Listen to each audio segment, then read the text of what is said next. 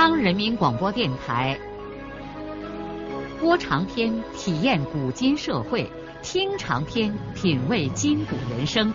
让我们的故事传到千家万户，让每一位听众走进我们长篇联播的新天地。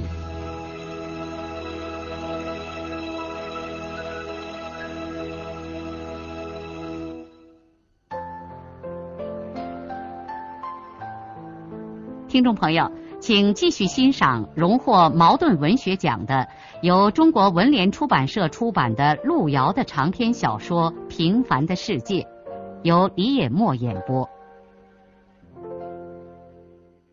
省内其他地区对黄元发福财，除了眼红之外，也不无讥讽，说田福军带了一个讨吃团到北京讨吃去了。田福军和胡正文。不管三七二十一，缠住个乔伯年，主要为黄元跑铁路。经过艰难的谈判，终于达成了协议，由铁道部、省上和黄原地区一块投资，先搞第一期工程，将同城的铁路修到黄原原南县的煤炭基地。当田福军和他的赴京讨吃团。返回黄原后，万万没有想到，有的人却写信把他们告到了中共中央纪律监察委员会，说他们铺张浪费、以权谋私、搞不正之风。去北京开会，每人做了一套高级西装。富有戏剧性的是，由中纪委常委高老亲自派出的调查组，跟着田福军他们的脚后跟儿。到了黄原，告状信反映的情况属实。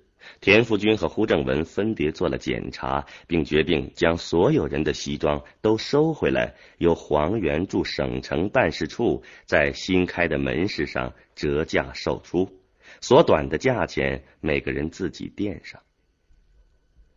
田福军为这个错误感到很痛苦。他在忙乱之中没有想到这是一起违纪事件。冯世宽为什么事先不按价向每个人收钱呢？当初就不应该听从生民这个馊主意。在人民大会堂开会的时候，田福军就感到不舒服，西装革履、灰蓬蓬的坐下一大片，这哪像贫困地区来向人家求援呢？几天以后，调令下来了。田福军带着某种内疚的心情，匆匆的告别了亲爱的黄原，赶赴省城去接受新的使命。有的时候，现实生活中某些引起社会强烈震动的突发性事件，往往是历史所发出的回声。为了探寻此类事件的起因，我们常常不得不回过头，从遥远的过去说起。在二十五年以前，也就是那个有名的1958年，大跃进的浪潮席卷了中国大陆。就在那个充满了谎言、蛮干以及盲目的狂热的大跃进的年头。离省城六十公里的某地区，决心放一颗大卫星，在位于中部平原和南部峻岭间的黑龙河上修建本省最大的水库，其气势之大令人咋舌。全区动用了两万民工，费时一年零四个月，动用一千万方土。在这个浅山区修起了占地一万二千亩的跃进水库，水库要淹没许多的村庄，牵扯两个公社的几千人口，于是只能把这些人撤出，另寻安插之地。但是这几千农业人口的大迁徙绝非易事。平原地区本来人口就已经爆满，哪个地方愿意接受这些占地吃粮的人呢？而这些祖辈生活在浅山区的人，又宁死也不肯进入贫瘠的南部大山之中。经过劝说和强迫相结合，好不容易才把这些人疏散到了几百里路以外的同城地区。那里有一个自然环境看起来与此地差不多的无人区。当时这些人迁徙他乡的场面是十分悲惨的，几千人哭声动地，喊声震天。是啊，这里是他们不知生息了多少辈子的故土，现在他们自己连同祖先的骨头都要搬到一个陌生而荒僻的地方去了。不久，这里的一切将要永远的埋葬于深深的水下。但是，他们无法抗拒残酷的现实，立刻被汽车和火车拉到了远方的新垦区。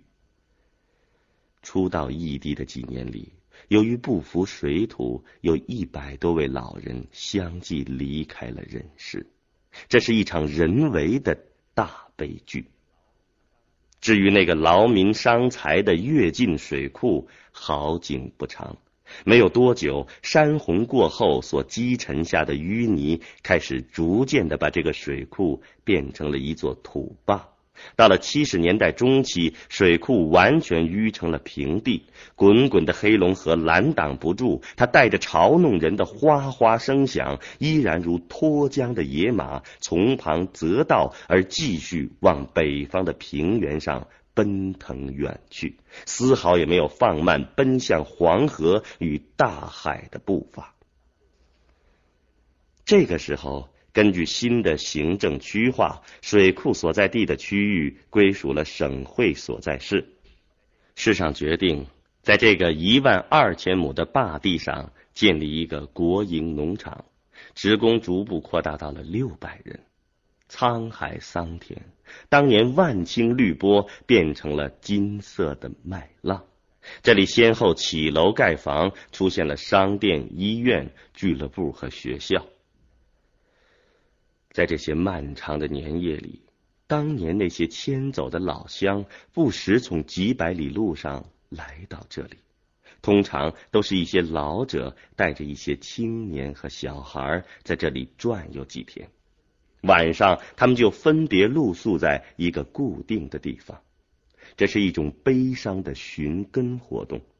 当年从这里搬走的那些老人，几乎都已经客死他乡。现在的这些老者，那个时候还都是壮年，可是二十来个年头过去了，他们仍然在怀念着这块故土。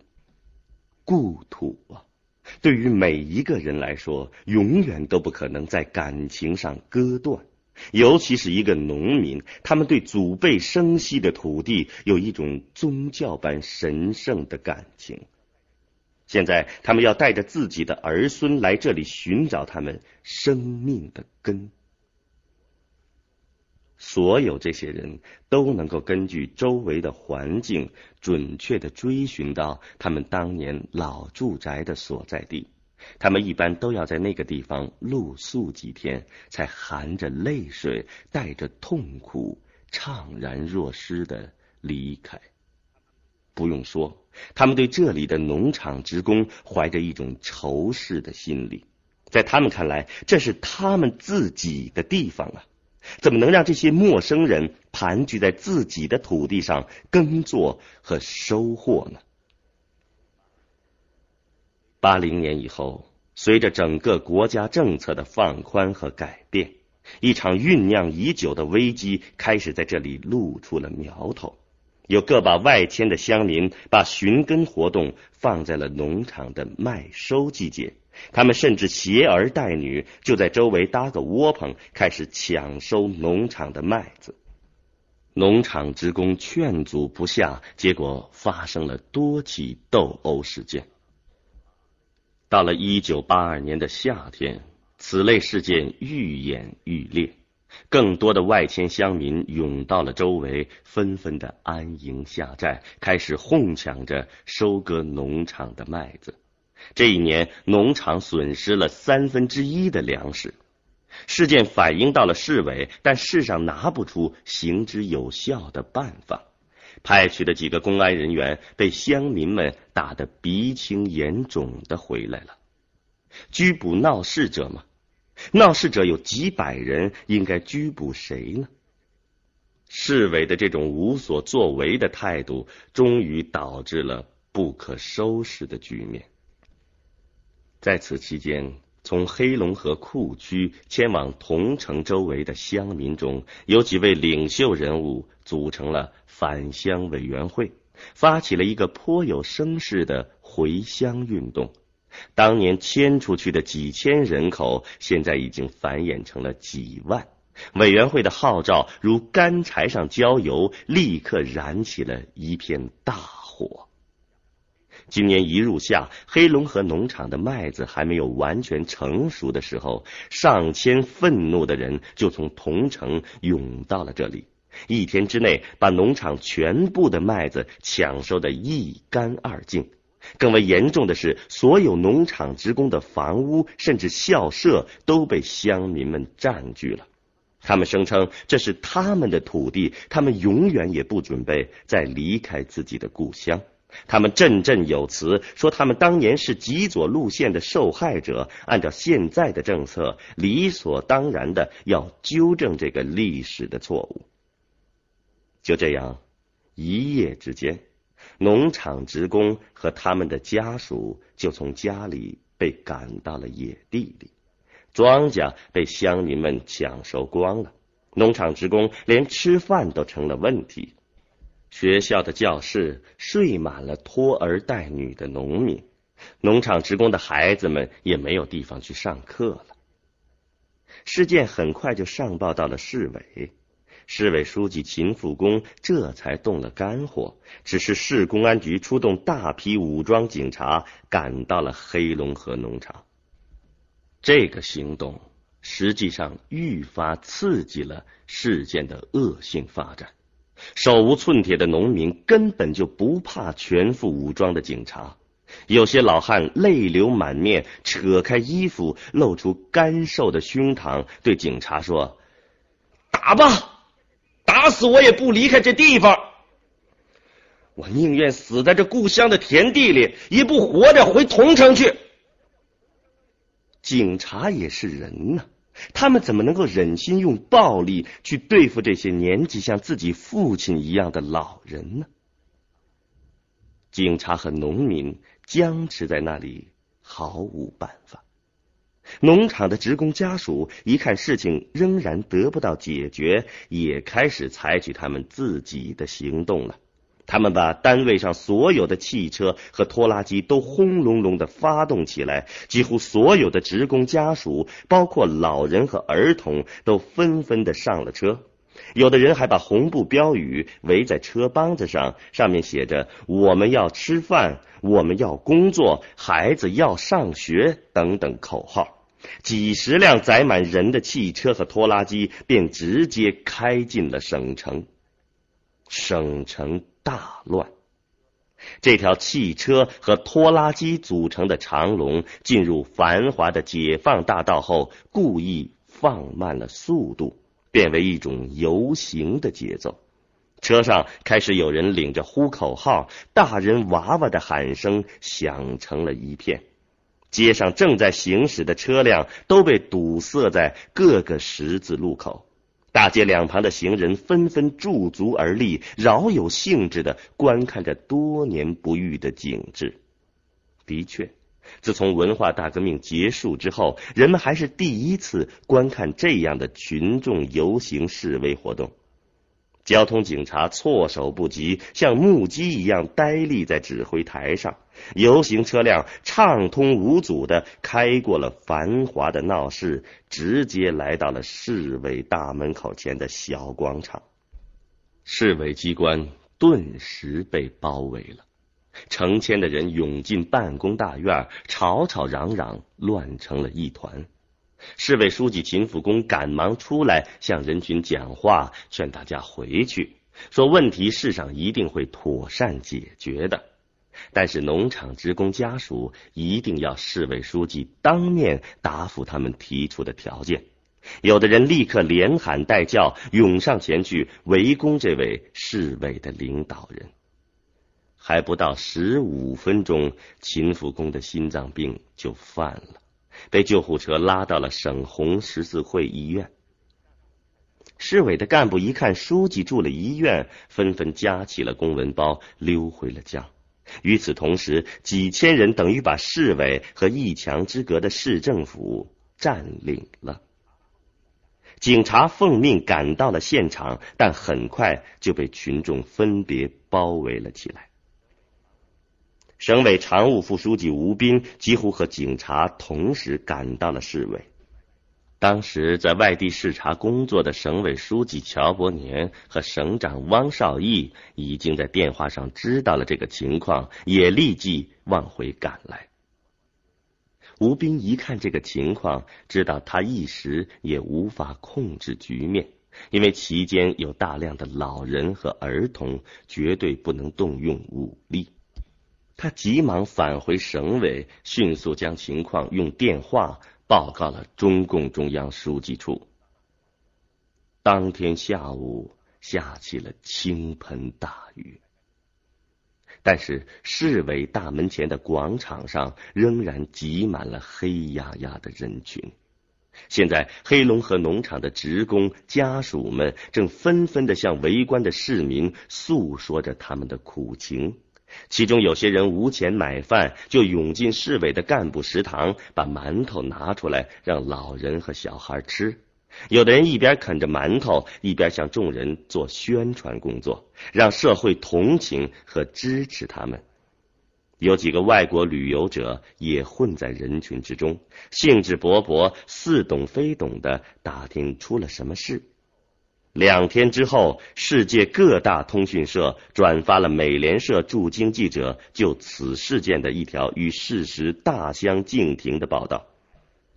而台湾的中央日报竟兴高采烈为此专门发表了社论，欢呼大陆义民反抗中共暴政。当省委书记乔伯年和省长汪少义赶回省城的时候，事态已经到了这样严重的程度。党的总书记迅速在新华社有关此事的内参上做了批示。中共中央书记处指示省委省政府立刻做出妥善处理，并随时将处理进展情况电告中央。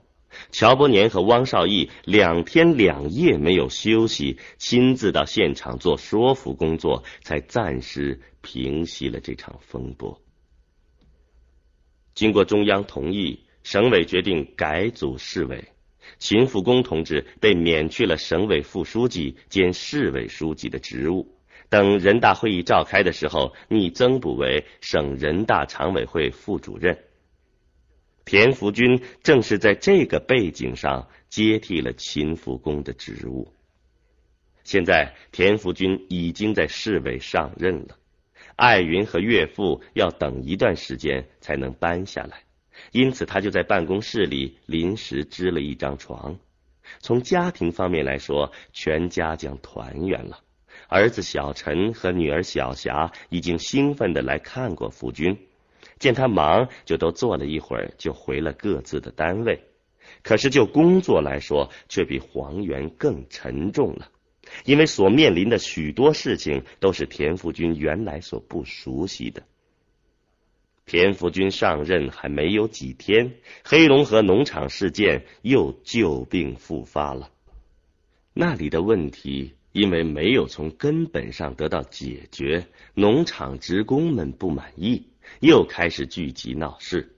这次闹事的方式和上次一样，许多人再次坐着汽车来到市委，要求解决遗留的问题。不过这次规模没有上次那么大。老人和儿童没有来，孩子们的校舍已经腾了出来，下学期上课没有什么问题了。规模虽然小了，但是影响照样很大，省城又顿时为之哗然。市委大门前的小广场上重新变得像闹市一样的乱。田福军采取了紧急措施，他先让办公室安排了这些人的吃饭和住宿，不能再把事件摆到大街上解决。通过和电视台与电影制片厂联系，把许多电影和电视录像片拿到了这些人住宿的地方。田福军指示要武打片，要情节曲折热闹的录像，要一部接着一部的放。这样闹事的农场职工总算先安顿了下来。同时，市委在召开紧急扩大会议，研究解决问题的方法。田福军先提出了两点意见，让大家讨论：一是农场退出一部分地给农民；二是农场出租土地给农民。他说：“这只是他的一些不成熟的想法，让常委们和市政府部门的同志们充分发表看法，提出意见和方案。”会议从天黑一直开到了天明，伴随着会议室吵闹气氛的是外面哗哗的大雨，雨已经不断线的下了好几天了，看来一年一度的雨季。提前到来了，而且雨量异常的大。据说全省所有江河的洪水都已经到了危险的程度。好在市区周围没有大河，这方面他们不必过分的操心。只是市内某些街区的危险房屋，恐怕难以招架如此凶猛的雨水。田福军在会前就已经宣布，等这个会议开完，市委和市政府的领导立刻分头去市内各处观察水灾情况。会议临近结束的时候，秘书进来让田福军接省委副书记吴斌的电话。田福军赶忙走出会议室，来到隔壁的电话间。当他听完吴斌的电话之后，话筒从手里滑落下来，当啷一声掉在了桌子上。田福军像死人一样僵在了电话间。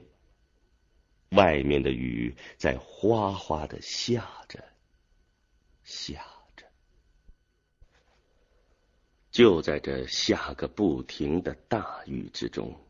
位于本省南部一条大江上的某地区所在城市，在近日来环流形势干预下，天际开始酝酿一场突降的灾变。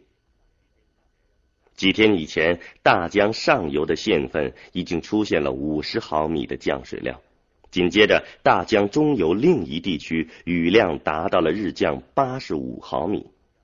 同天下午，暴雨倾盆而泻，并且以迅猛的形式潜入该地区西部，范围之大足达数百公里。沿江最大日降雨量的县份已经高达了一百四十毫米。第二天中午，大雨如倾四柱，袭击了这座人口有十万之众的城市。紧挨着这座城市的那条大江是长江的一条重要支流，洪水流量立刻突破了每秒一万立方米。到了晚上，该城上游一百多公里处江上最大的水电站入库量一万六千秒立方米，出库量一万五千七百秒立方米。据水文部门预测，不久该地区江段洪水流量很快将要达到二万秒立方米，而且这绝非最高位数，接下来是只会增加不会减少，城市处于一发千钧的危急时刻。